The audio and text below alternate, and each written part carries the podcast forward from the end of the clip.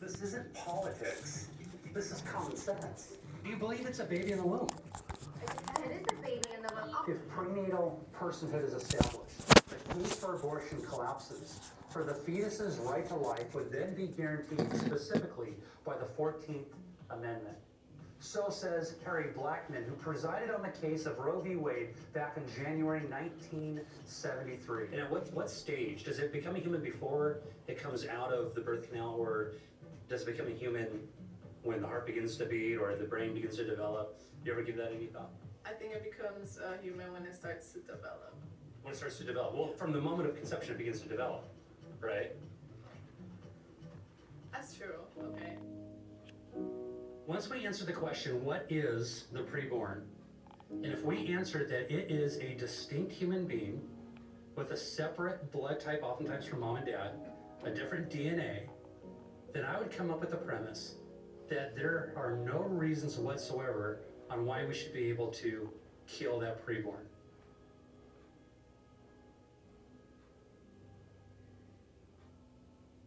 There are only four differences between the preborn, which some say is not human, and the newborn, which they say is human. Let's examine those four differences and see if it still makes sense to say that it's okay to kill preborn babies, but it's not okay to kill newborn ones. The first difference between a preborn and a newborn is their size. Of course, the preborn is typically smaller than a newborn. Some even object by saying, how can you call something the size of a dot a human being? That's a good question. How can something so small be human? Well, why can't something so small be a human being? Are large people more human than small people? Men are generally larger than women. Does that mean that men deserve more rights than women? Kevin Hart and Dwayne The Rock Johnson are two different sizes. Is Kevin less valuable just because he's smaller, and Dwayne Johnson more valuable just because he's bigger? If size has nothing to do with the value of a human being, then how can we say the life inside of its mother is of less value simply because it's smaller? The second difference between a preborn and a newborn is their level of development.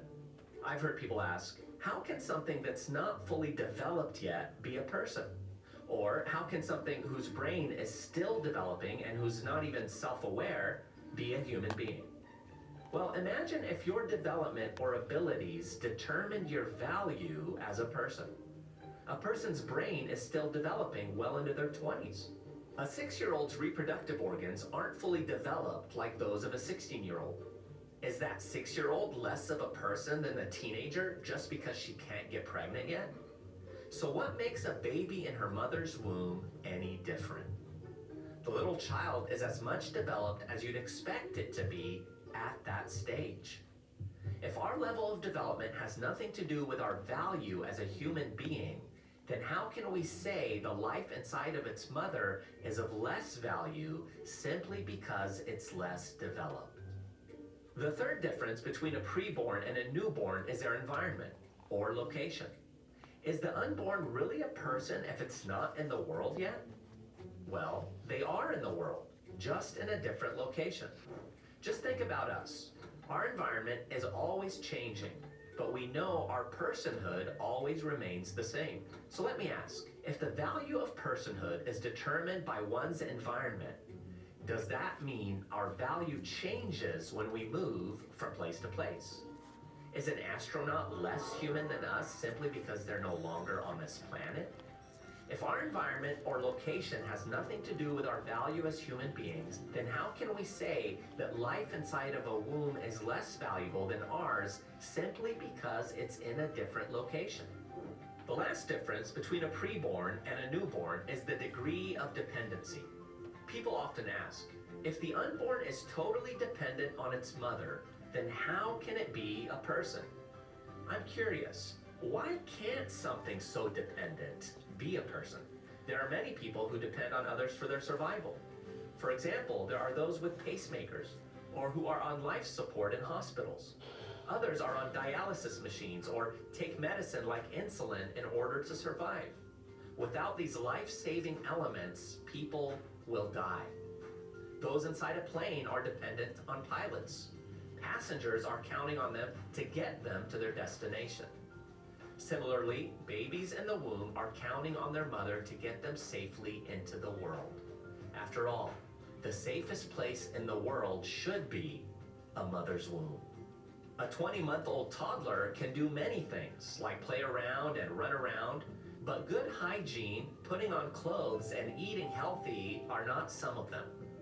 So just because a baby still relies on her mother for all of these things, she's not any less human. So what makes a baby in a mother's womb any different? If personhood isn't determined by our degree of dependency, then how can we say that a little boy or girl's life inside of their mother's womb is less valuable than ours, simply because they rely on their mother for survival? It seems pretty clear that when we look at each of the elements in the acronym SLED, size, level of development, environment, and degree of dependency, none of them define our personhood or our value as human beings. So I'm on the campus here at Cal State Fullerton in Southern California. I'm going to see if students are willing to be so progressive that they're willing to sign a petition to legalize late-term abortion. How late, you ask? Well, it's so late that the child has already been born. Post-birth abortion. Let's find out, see if anybody's crazy enough to sign this thing. Hey, Chief, you want to sign a petition to legalize late-term abortion? Uh, sure. It's late, it's post-birth. Yeah, well, it's, it's after the child's actually been born. It's within the first thirty days is the idea, is the concept. So the child is fully healthy, fully good, but sometimes it just doesn't number on the parents, you know what I'm saying? And uh, we want to make sure that they're able to do what they want to do. Would you be interested in signing a petition to legalize late-term abortion in California? I would, but I'm a permanent resident. I'm not a oh, okay. U S citizen. Okay, okay. Well, thank you. She would, but she's not a U S citizen. Are you pro-choice? Yeah. You'd be interested in signing that? It's so late. It's actually post-birth abortion. Sometimes parents have a hard time trying to distinguish. Does that sound like something you'd be interested in? Yeah, so the child is, you know, it's fully healthy and viable and stuff, but sometimes it's just too hard on the parents, and yeah. The parents need to make that. Late term, like so late term, the child's already been born. Within the first thirty days, that's what it's been argued before Congress. Is that wrong? I mean, I'm pro-choice, but if it's a baby already. What, when does it become a baby? I know it gets heartbeat at eight weeks, I believe. twenty-one days, heart begins to beat. Brain's formed in thirty-five days. I, I mean, here's the thing, I don't know, I just think, I don't, I don't know. Is it wrong for all women in all places? No, of course not. No, they can make up their own mind? Definitely, definitely cases where like abortion is okay. Hey, want to sign a petition to legalize late-term abortion? Don't be late. Pick it up. Post-birth abortion. Post-birth, yeah. The child's born. The child is fully healthy. I think I need to do a little bit more research. Yeah, yeah. What, are you yeah. guys pro-life, pro-choice? Where do you stand? Uh, we're pro-choice. Okay, all right. Yeah, late-term abortion in California. To legalize? Late-term abortion. It's not legal in California. It's actually so late, it's gonna, it might even shock you, it's post-birth. It's what's being argued in Ivy League schools up to uh, thirty days after the child is born. Sometimes it's so traumatizing for the parents still. Ooh, that's a hard It's progressive. Topic. It's progressive, and I totally believe in women's choice. And yeah, yeah, what do you think? What are your thoughts? So that's a hard one. That's a hard one because it is post-birth, and thirty days is a long time. At the end of the day, abortion is, you know, it's up to a, a woman. What do you think? Do you, you believe it's a baby in the womb?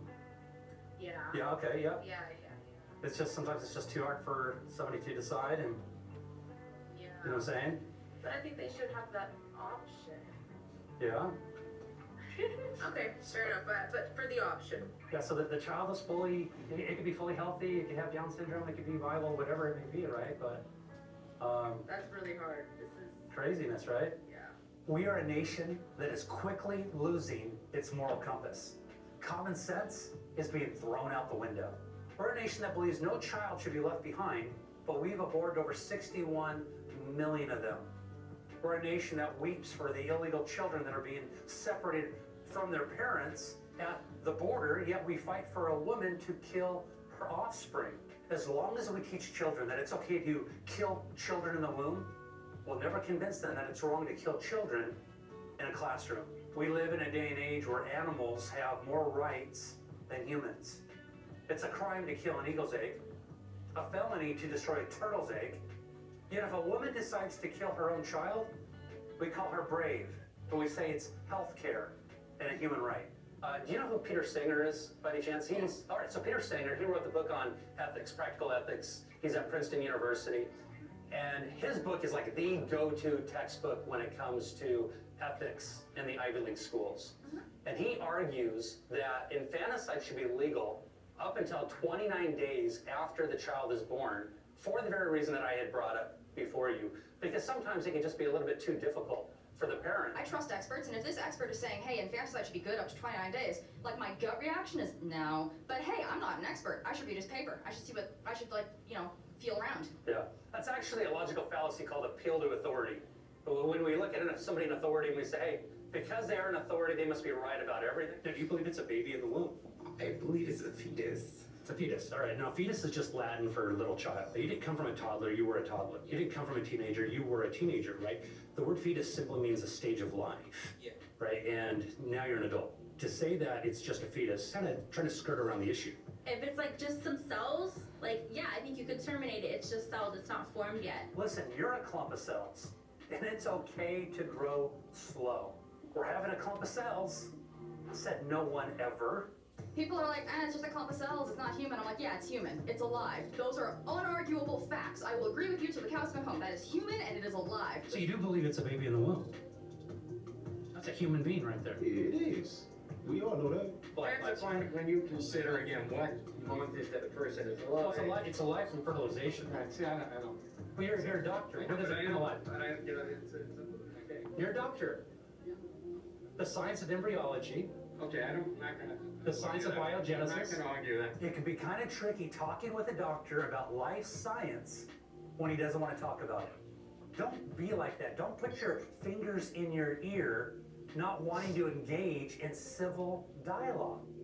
The sciences are settled on this. The unborn are living human beings from the moment of fertilization. The science of biogenesis means that each species will bring forth life after its own species. That's why we don't see a cat turning into a dog, right? Remember, the question that needs to be answered is simple. What is it? What is the unborn? And for that answer, we go to the Bible, and it says, each species will bring forth after its own kind. This is known as the science of biogenesis. We will never have a butterfly turning into a lion or a horse turning into a goldfish. Cats produce cats, dogs produce dogs, and human beings produce human beings. Now, biogenesis is not the only science we turn to. There's also the science of embryology, and that science is as equally clear. From the earliest stages of development, each of us was a distinct, living, and whole human being. Even Peter Singer, a bioethicist at Princeton University, supporter of both infanticide and abortion, wrote, whether a being is a member of a given species is something that can be determined scientifically by an examination of the nature of the chromosomes in the cells of living organisms. In this sense, there's no doubt that from the first moments of its existence, an embryo conceived from human sperm and eggs is a human being. According to Princeton University, life begins at fertilization. So you're left with either denying science or explaining why you support the killing of babies. So here's why we are pro-life. Number one. The murder of innocent human beings created in the image of God is always wrong. Number two, abortion is the murder of innocent human beings. And lastly, therefore, abortion is always wrong. What, why is murder wrong to you? I just think it's morally wrong. Common sense, I don't know where it came from. Do you believe that killing somebody else's life and taking somebody else's life, it's like that's pathetic, that's pathetic. Since the beginning of time, people have attempted to dehumanize certain human beings. Take Rosa Parks, for instance. Rosa Parks was the American civil rights activist best known for not moving to the back of the bus on December first, nineteen fifty-five. The U S Congress has called her the First Lady of Civil Rights and the mother of the freedom movement. She was ordered to relinquish her seat and allow a white person to sit there. Do you know what motivated her? In part, it was the story of Emmett Till, a fourteen-year-old black man who was brutally murdered after he reportedly flirted with a young white woman while visiting relatives in Mississippi. The woman's husband and his brother brutally beat and shot young Emmett in the head.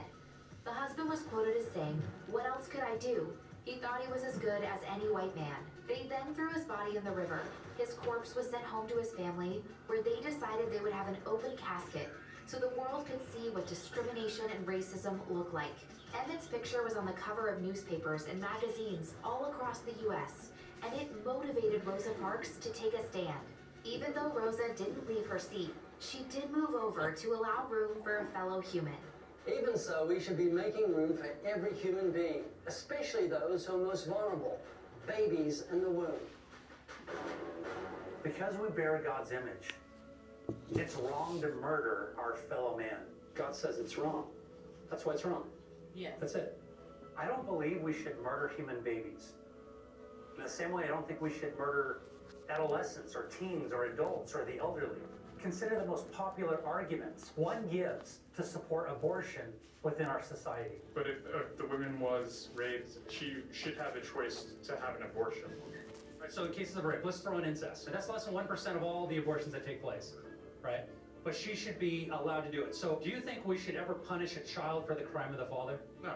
It should, I mean, you should have, have... Wait, why would the child be punished, though? Both the mother and the preborn are both victims. You don't kill one victim to make the other feel better about themselves. Is it right to punish a child for the crime of the father? Not at all. Not at all. Think about it for a moment. When you use the excuses of rape and incest to justify abortion, you're saying that rape and incest survivors are sick people who don't deserve to live. What if it's my six-year-old pregnant with that baby? What if she got raped, you know, and I got her back, and she was pregnant, and she's six years old?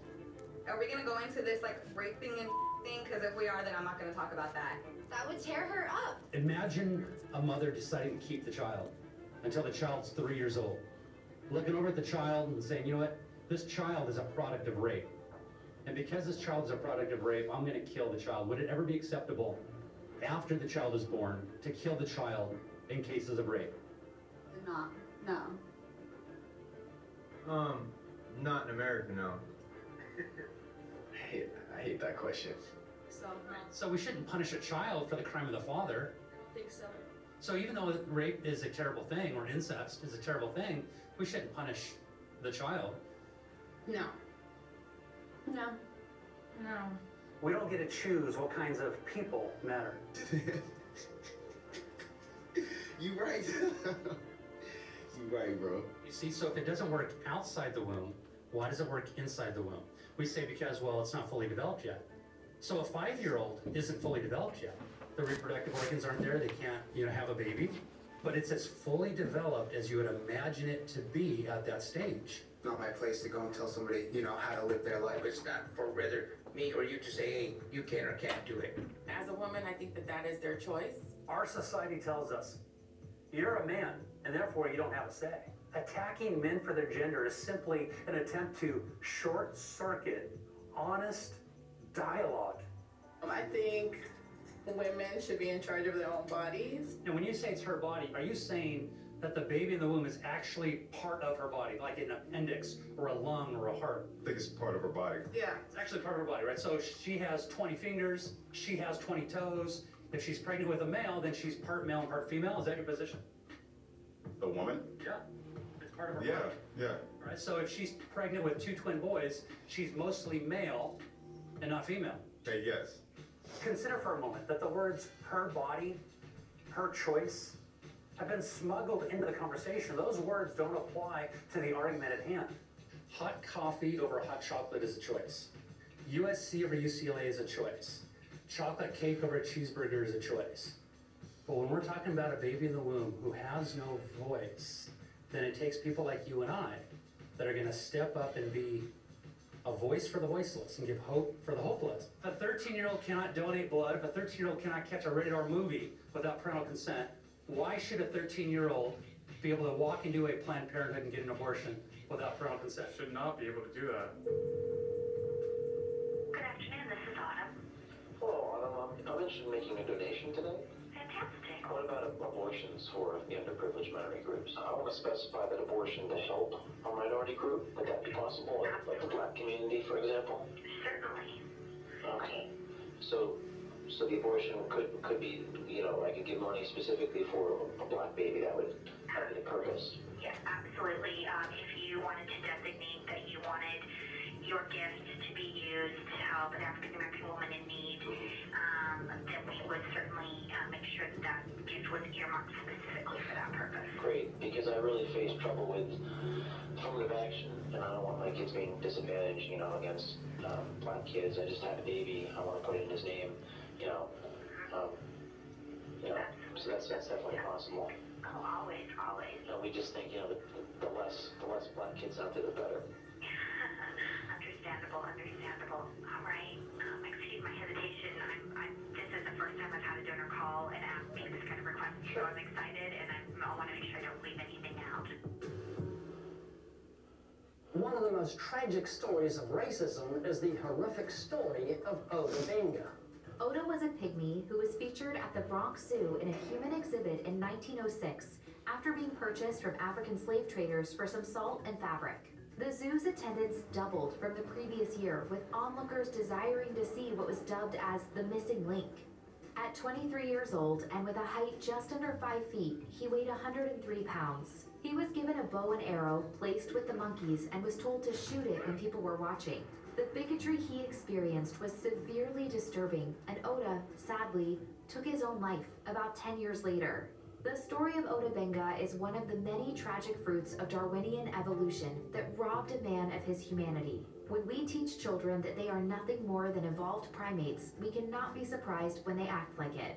May we all learn the fundamental lesson and the important truth that all men are created in the image of God and are worthy of respect, honor, and dignity. If people had stood up for Ota's personhood, this horror story might have been prevented. What, what do you think about maybe abortion if, if the child is deformed? No, like, I don't think so, no. There's so many people that are deformed and they got parents and a family that loves them. It's like, they're still a person.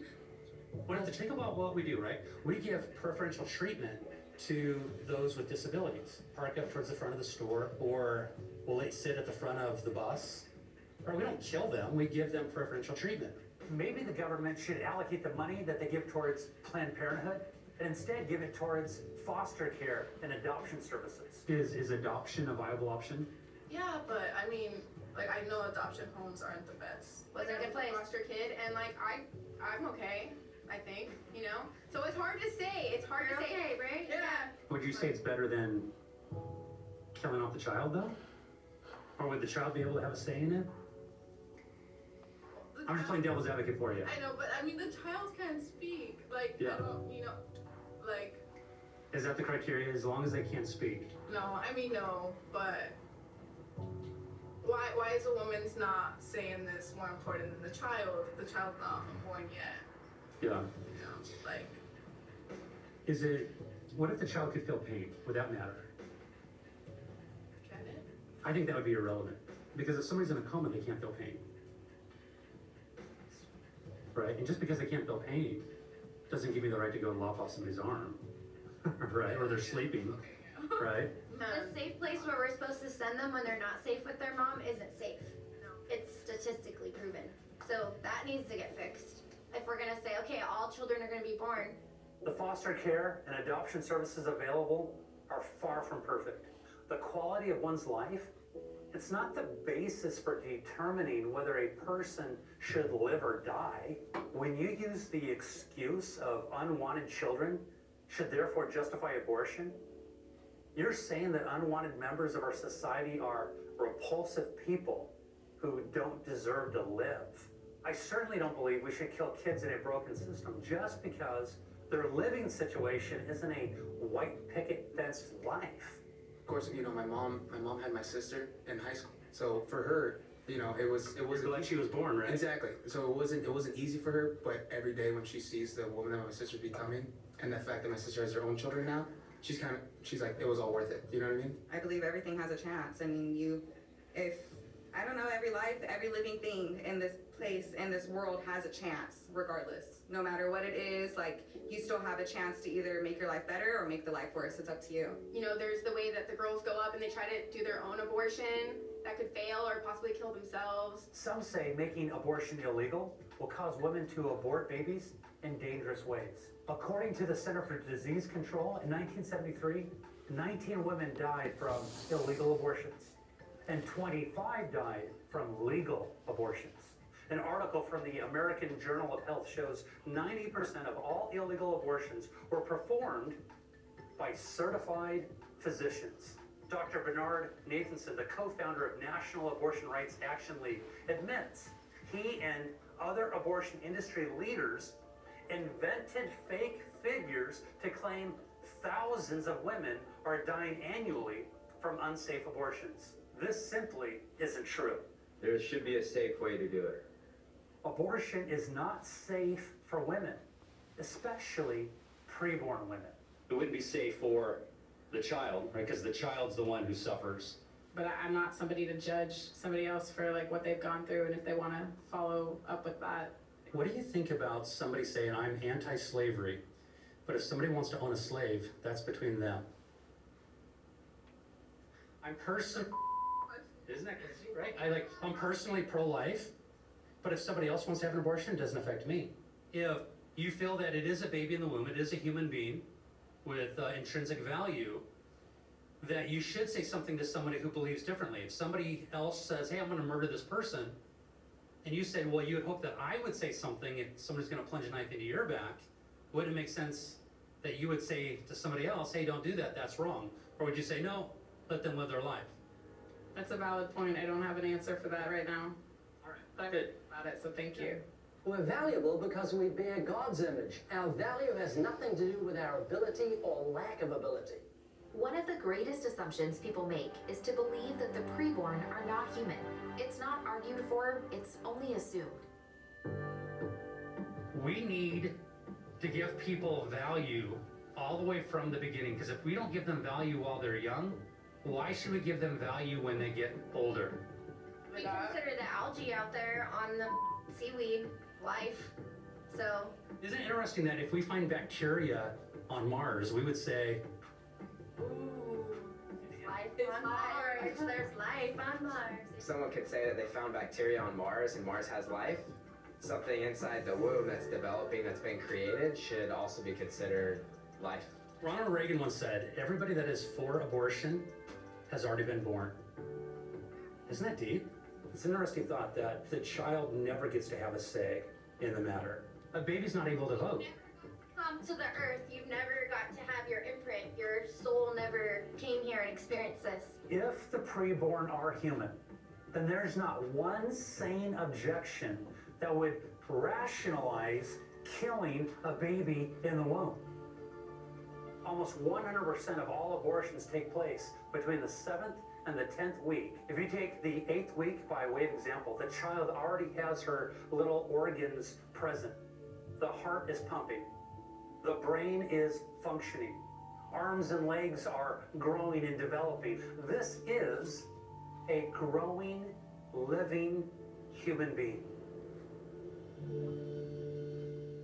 And I don't believe it's a human, but there's potential for life. If a pregnant mother was murdered and the baby dies also, should the murderer be charged with double homicide?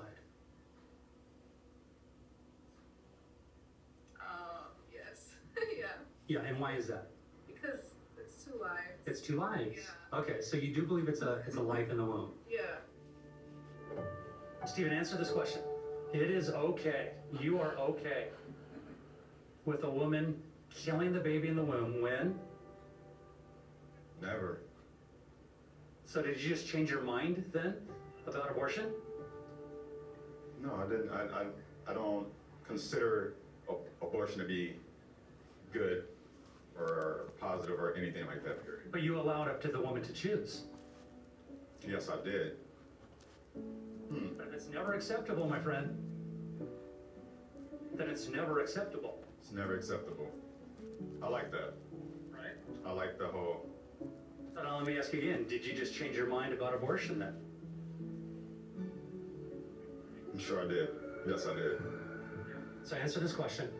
It's okay to kill a baby in the womb when? It's never okay to kill a baby in the womb, I would think now. I'm sorry. It's okay to kill a baby in the womb when? Never. No. The way I value life, it's precious. And and this right now is a perfect time for us to to wake up. It is okay to kill a baby in the womb when? I'm now pro-life. I just don't think it. Never, it's never. Murder is wrong, it's biblical. So isn't abortion wrong in all cases then? It's not up to the woman to decide? Go biblically, if you go biblically, then yes, it is. It's just the right way to go, I would say. Amen, you're right, okay. So now answer the question, it's okay to kill a baby in the womb when? You're right, you got me, no it's not. It's never right, right? Right. So did you just change your mind on abortion? Changed my mind, thank you. Yeah. Just like that. So answer this question. It's okay to kill a baby in the womb when? Never. So you just changed your mind about abortion then? That quick. Yeah, that quick. And on the low, yeah, that quick. Because now that I think about it, it is a baby. I'm pro-life. All lives matter to me, to tell you the truth. All I want to do is just help all the babies in the world. I should just adopt all of them and the ones that are broken without parents, and I wish I could just do that. So then are you saying that you're pro-life in all situations and all circumstances because it's a human being? Yes. So I'm definitely pro-life, I guess, yeah. It's encouraging to see people are willing to change their mind on abortion when they are reasoned with. And when talking with people about abortion, that often led into the issue of morals, where morals came from, and ultimately the afterlife. Do, do your spiritual beliefs kind of formulate any of your moral decisions? No. No, because I'm not really like a spiritual person. Do you believe in God or an afterlife? There is no God. And if he is, he sucks. I don't believe in God, no. I haven't been to church in, in thirty years. What do you think happens after we die? Um, I don't know. Um, I think about that kind of a lot. I believe in ghosts and that type of stuff. If God were to ask you, why should I let you into heaven? What would you say? I don't think I've done, like, wrong by anyone. Okay. Yeah. When you die, are you going to heaven or hell? I think this is heaven and hell. I'm going to heaven. Why?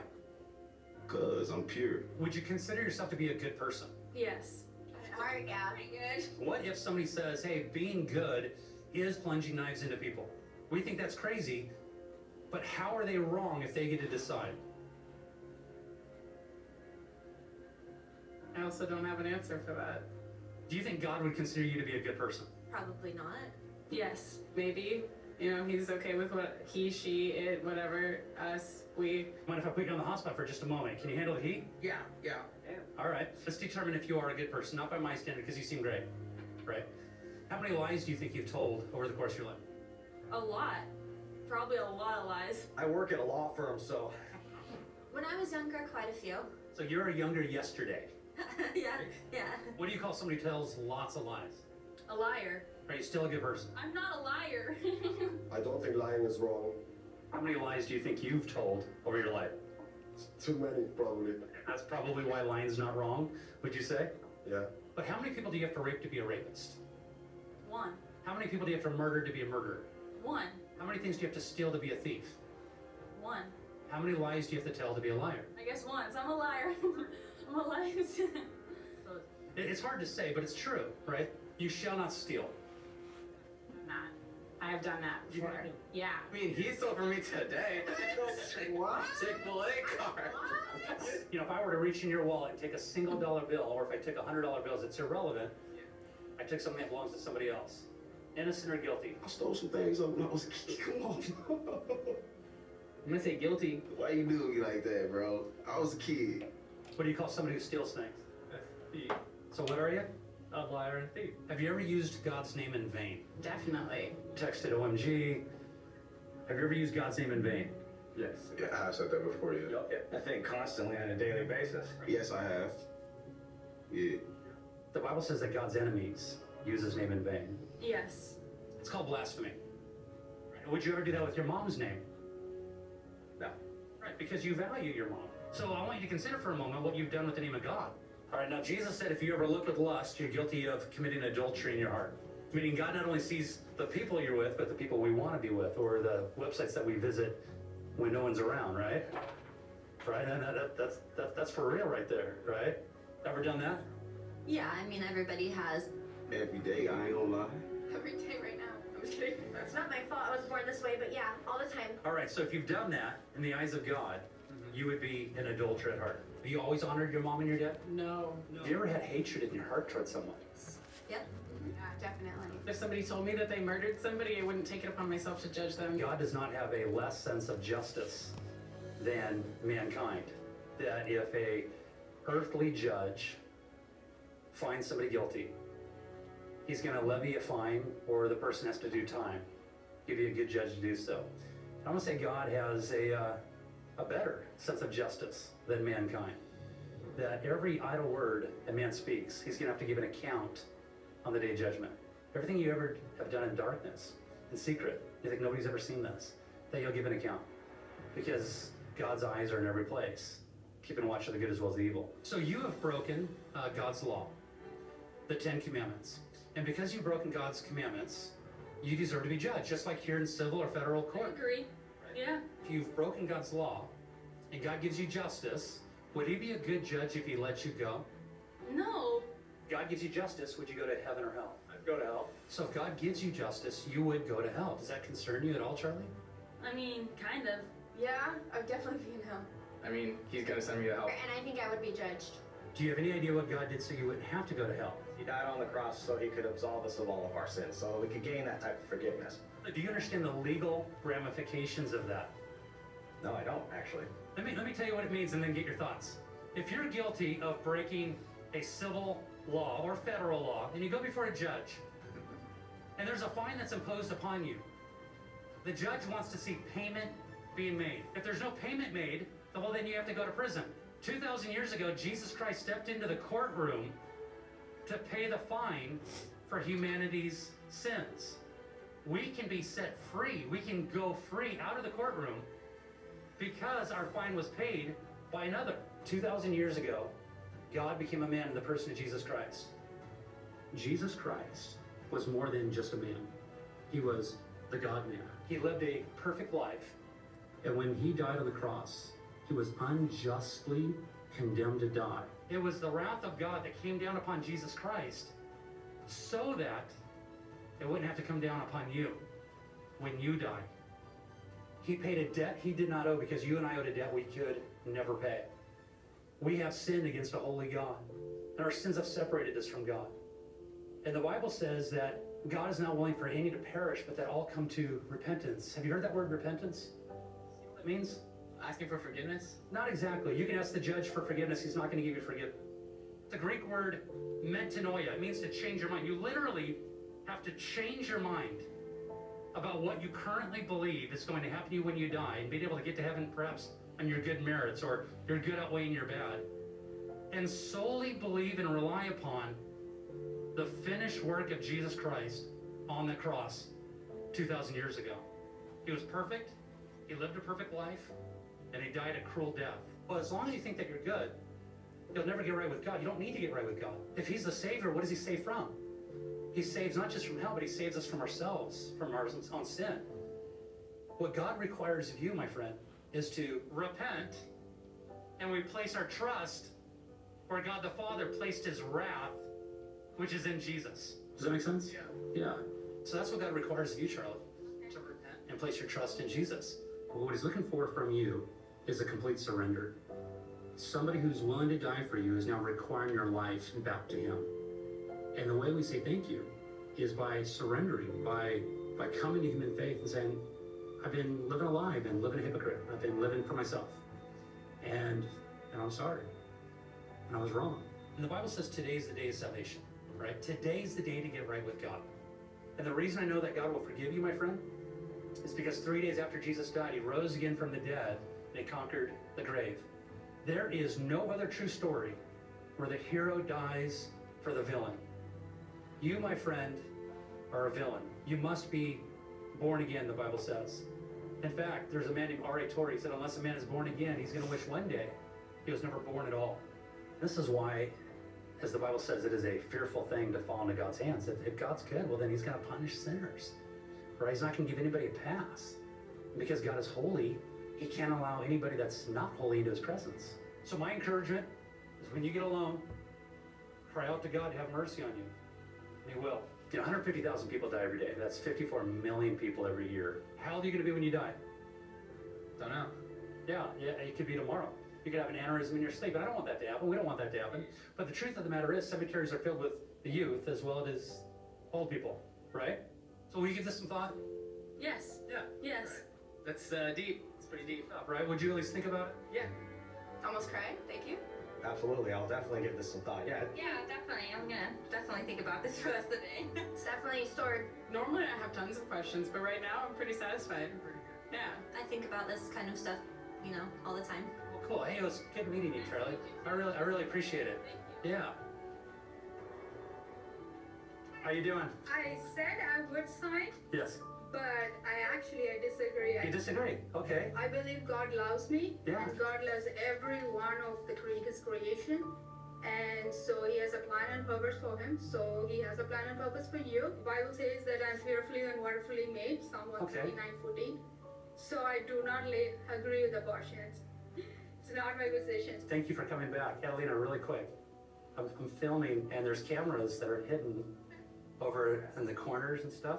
And I'm being mic'd up, and we're pro-life. We're trying to see if people would be willing to sign for the death of children after they're born. We're actually against the killing of people because we are fearfully and wonderfully made, and we've been created in the image of God. And so we agree with you, and we thank you for standing your ground and making your voice being heard. Thank you for coming back. We really appreciate that. I've had an abortion. Um, I was on drugs, and I was with a guy who's not a good guy, and I was just out of my mind, out of my mind, uh, it was three months. I could never, ever do that again. I kept the altars down. I think about it every day, all the time. I kept the altars down. Yeah, it never leaves me, and that's something I would never, ever do again, ever.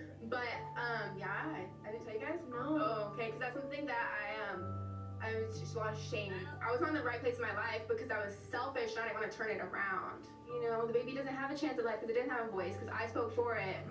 And I, I hate myself for it, but I, at this point in my life, knowing what I did, I would never do it again. You are valuable. That you have been created in the image of God. You have intrinsic worth.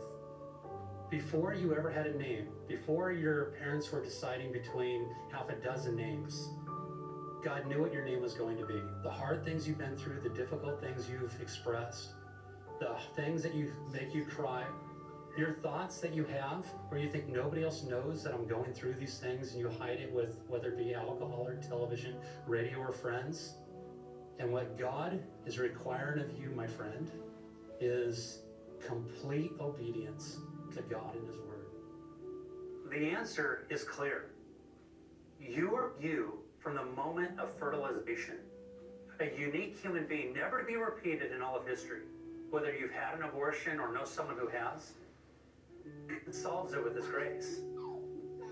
God's grace abolishes guilt forever. You may be filled with regret for the past. You may be living with a sense of guilt, have great failures in your life. It doesn't matter what you've done. If you were a hundred times worse than you currently are, your sins would be no match for His mercy. The enemy wants to define you by your scars, but Jesus wants to define you by His. If you're telling yourself you don't deserve a second chance from God, well then I just want to remind you, you didn't deserve the first chance either. If you've had an abortion, it's impossible to move on, but you can move forward with God's help. What is it? It's a baby. It's a baby. It's a baby. A precious life, created in the image of God.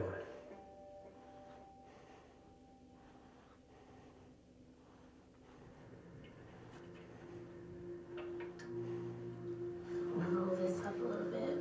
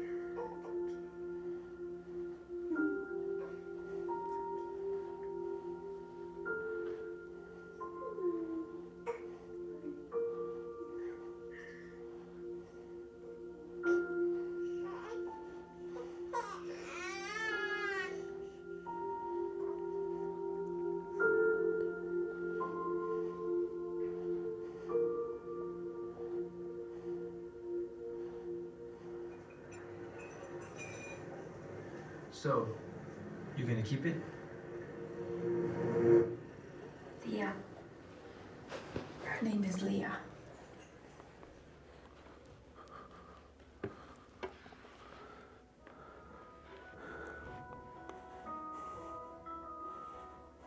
This is the part when an executive producer usually comes out and says a whole bunch of lies. So what'd you think? Would y'all like a copy? I can send that in the resources link. And then you can uh, send that to whomever you want to, where it may impact them. A lot of touching moments through that. You know, I, I like to think that, and we know for certain that there's no sin that we may have committed that the Lord cannot and will not forgive. He wants to forgive us. He calls us to himself for forgiveness. And, um,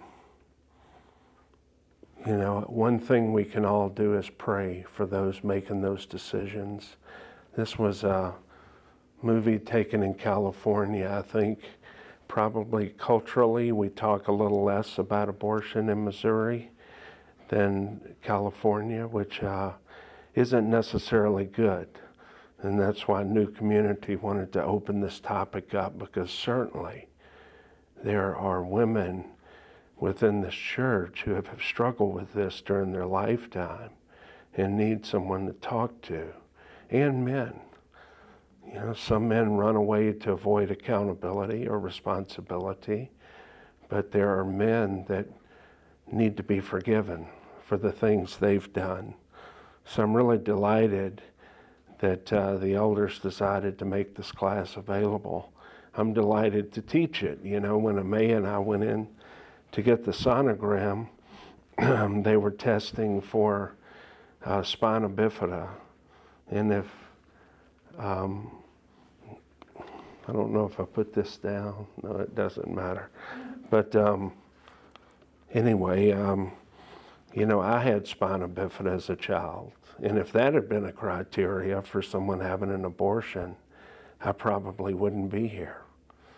So it's so good to know how to respond. And when you get this, listen to the rest, because there are some really good resources that are on the the video. We just don't have time for all of it.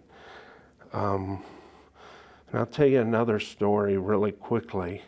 I was over on the other side of the river in Granite City about eighteen years ago in McDonald's. And I heard a young lady speaking to her boyfriend. And I was just picking up on the conversation as I was drinking coffee. And I could tell she didn't want to go in that abortion clinic, but he did want her to go in that clinic.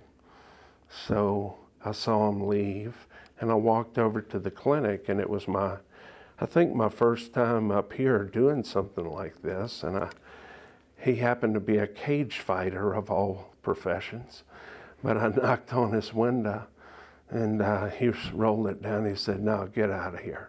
I don't want to hear anything you have to say." And uh, he rolled up his window. So I walked away, and then something, the Lord prompted me to go back. And I knocked on it again. And I knew, there's no telling what's going to go down here. He said, "What do you want?" I said, "I heard your girlfriend say she didn't want to go inside. There's an option that's available where she can have a sonogram right here in this van in front of the clinic. And then, if you still want to go through with it, at least you've had the sonogram." And she had that done.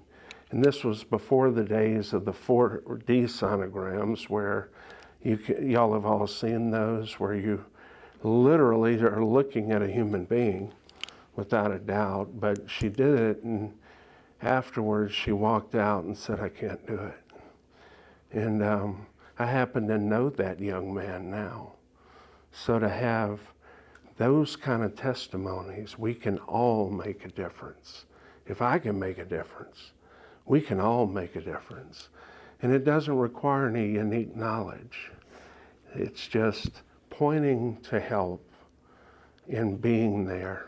And I actually wound up the best man in his wedding. So that was pretty fun. Um, I did want to say, um, one of the things that jumped out at me, who's the victim of an abortion?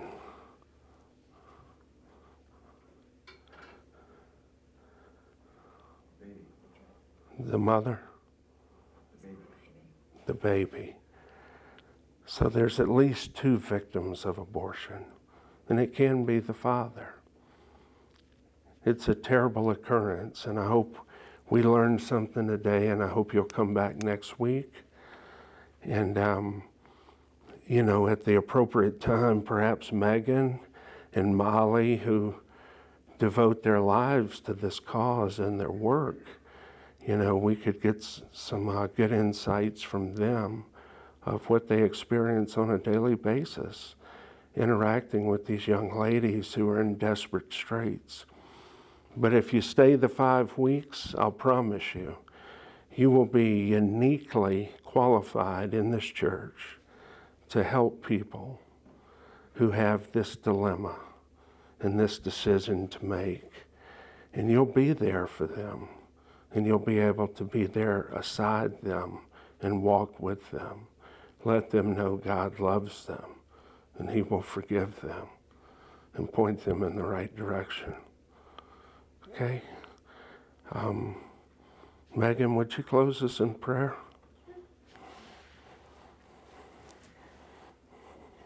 Lord, we just thank You for this time to be able to just come together and learn more about Your creation and the gift of life and just how all life is precious and made in Your image, God.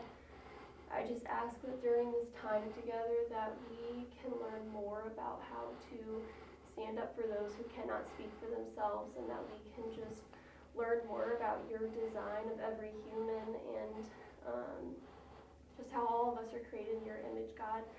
Um, I ask that You would just give us the boldness to speak up about this topic that can be very controversial in our world, um, a topic that we can shy away from, God, but we are called to speak loudly about as the opposing side speaks loudly towards us. Um, God, I just ask that You would place a passion in us to stand up for those who cannot speak, um, and to be the voice for them, God. I thank You just for the ability to learn about this and to provide us with a church that cares to um, teach us more about this and to provide a way to learn how to handle these situations that can be hard. God, I just thank You for the gift of life, and I thank You for Your word that makes that so clear for us, um, and clear of just how valuable life is, God. Um, we thank You for this time, and I ask that You would just prepare our hearts as we go forward in this class together. In Your name we pray. Amen. Amen. Thank you. Thanks all of you for coming. Does anyone want to bring snacks next week? That would be excellent. Fantastic. You don't have to worry about paper plates or anything. We have it all covered. Make sure you eat some that's already here. We'll have a few more next week. I know it was a big travel weekend for some folks, but this was perfect. And I hope, too, to engage in a lot more conversation between us uh, going forward. This was more an introductory film to get us grounded. Thanks for coming. Really appreciate it. Thank you. Yes, sir. John. Come up here and turn this off for me, please. He's my technology man. K on the keyboard. Okay. There you go. You were you were probably wanting to tell me that. Uh, You're good. I, yeah. So K will be it start and stop on you. Okay. Okay. Yep. And then where's the power on this thing? I think I got it.